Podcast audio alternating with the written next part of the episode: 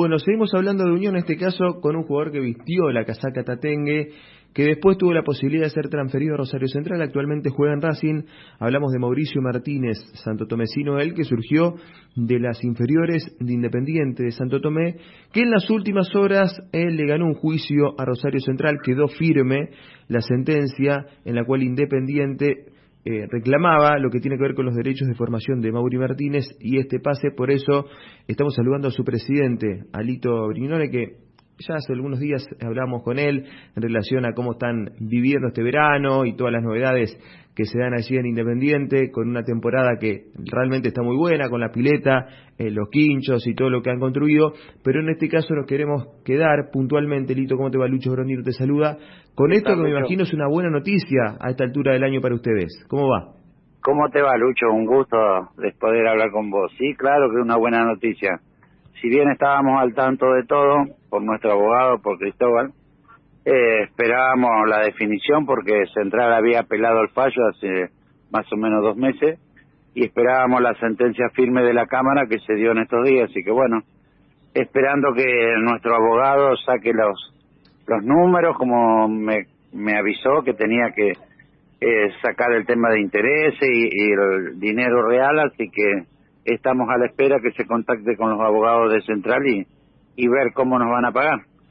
Lito, ¿es el segundo caso este en el fútbol argentino? En la historia de este tipo de reclamos que hacen clubes, si se quiere, menores del interior, como es el caso de Independiente, de las ligas, para con instituciones de primera división, ¿es el segundo caso que se da a favor eh, del club que tiene los derechos de formación? En la provincia es el primero.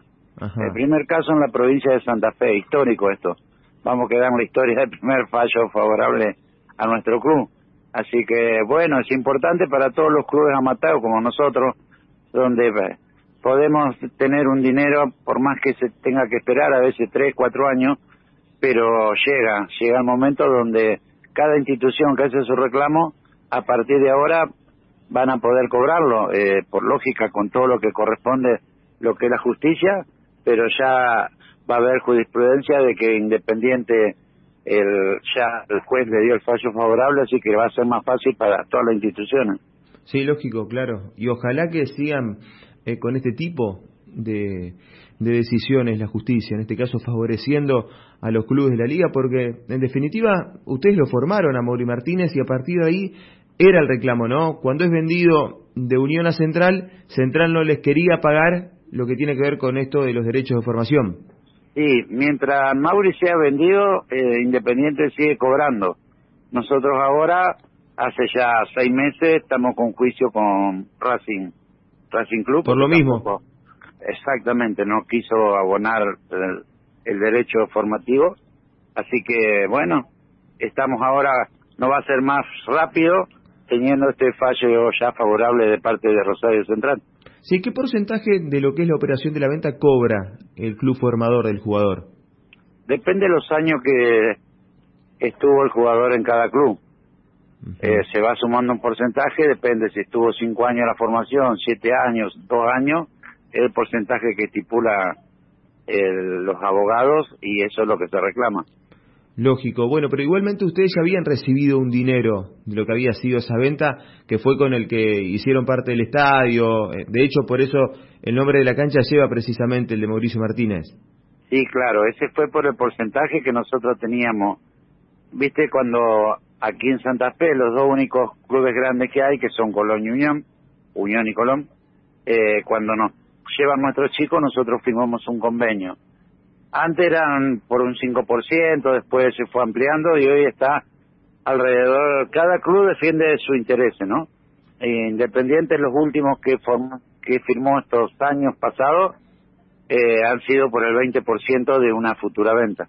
O sea que ustedes se quedan con el 20%. Supongamos, ceden un jugador a Unión o a Colón. Ese jugador después es vendido eh, a un club del país o al exterior. Y ustedes de ese número eh, final de la venta cobran el 20%. Así es, eh, sacando todos los gastos, lo que le queda a la institución que lo vende, el 20% es para el, club donde se formó. El caso es ahora de Déboli y de Lazarote en Unión. Por los dos tenemos el 20% de una futura venta. Ah, bien. Los dos que son delanteros. De Bolín Colón y Lazaroto Unión, son de ustedes. Exacto. Los dos son nuestros y, y los dos se formaron en nuestra institución varios años, así que estamos esperanzados que a los chicos más allá de lo que le queda independiente le vaya súper bien, hagan una carrera hermosa porque son delanteros y goleadores los dos. Así que bueno, nuestra institución eh, estamos terminando un buen año con esa noticia que nos, nos dieron hace unos días, así que esperando para seguir haciendo obra, nada más que eh, lo, hemos invertido todo lo de Mauricio y se invertirá esta parte eh, que inclusive te comento que ya estamos viendo de ponerle un a nosotros viste la, la iluminaria que tenemos en la cancha principal es una de las más grandes de la liga. Sí para mí lo mejor Elito eh, tenemos seis torres de cuatro iluminación de dos mil cada una. Y ya averiguamos a la empresa que le compramos todo eso cuando lo instalamos, cuánto nos sale una iluminaria más por, por columna. O sea, eh, sería ya algo inédito en la cancha porque esa iluminación ya sería lo máximo.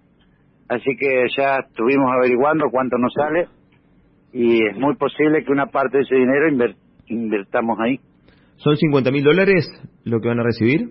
No tengo idea, todavía no no eh, no nos dijo la, el, dinero exacto. Eh, estimamos que es una cifra importante, pero no sabemos todavía cuánto porque más allá del porcentaje que se reclamaba había intereses que se cobran desde el momento que se inició el juicio, pero no tenemos, viste, los números los manejan los abogados, nosotros los presidentes cuando nos llaman vamos y firmamos, no no tenemos idea cuál, cuánto es el reclamo, pero bueno, lo que sea, bienvenido. Lito, te aprovecho que te tengo para seguir hablando de este tema. Por ejemplo, vos eres un jugador a Colón o Unión, firma en primer contrato profesional. ¿Un porcentaje también le corresponde a ustedes a partir de esa primera firma de contrato? Exacto, sí, es un dinero chico, digamos, por lo que se cobraría una institución por una venta, ¿no es cierto? Eh, pero sí, es un porcentaje de, porque los chicos firman el sueldo mínimo, ¿no es cierto? O sea, es un sueldo muy bajo, eh, su primer contrato. Y en base a eso, un pequeño porcentaje va a nuestra institución.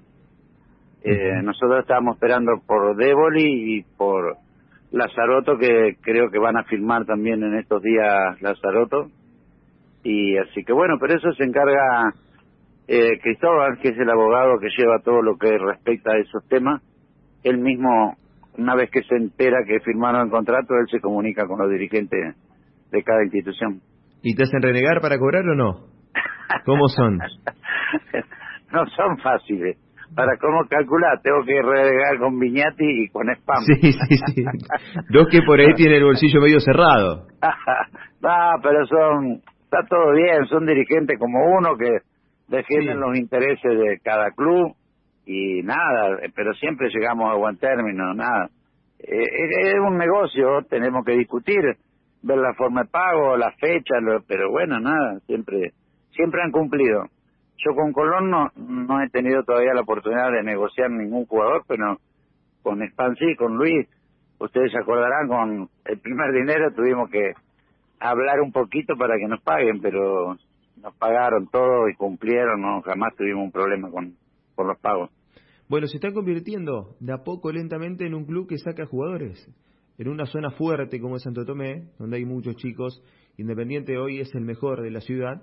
Y bueno, si vos tenés un buen estadio, buenas instalaciones, los chicos te eligen para ir a jugar y después tienen la posibilidad de dar ese salto, es algo interesante también, Lito, para manejar. Sí, eh, todo cuesta, hoy el, el fútbol Mateo es todo costoso. Nosotros, sobre todo, eh, ustedes conocen lo que es nuestro predio de nueve hectáreas, más ahora con la pileta y quincho que hemos agrandado, el mantenimiento de que eso esté permanentemente con el césped cortado, limpio, todo, cuesta mucho dinero. Pero bueno, hemos hecho el esfuerzo este año de inaugurar la pileta y no deja de, de tener dolor de cabeza por la inseguridad que hay en este país eh, la semana pasada ya nos robaron, te diría, unos 80, 90 metros de cable de las torres que están contra el cementerio, que es donde practican las inferiores. Y el jueves pasado nos entraron a la parte de la pileta, nos rompieron los, las duchas.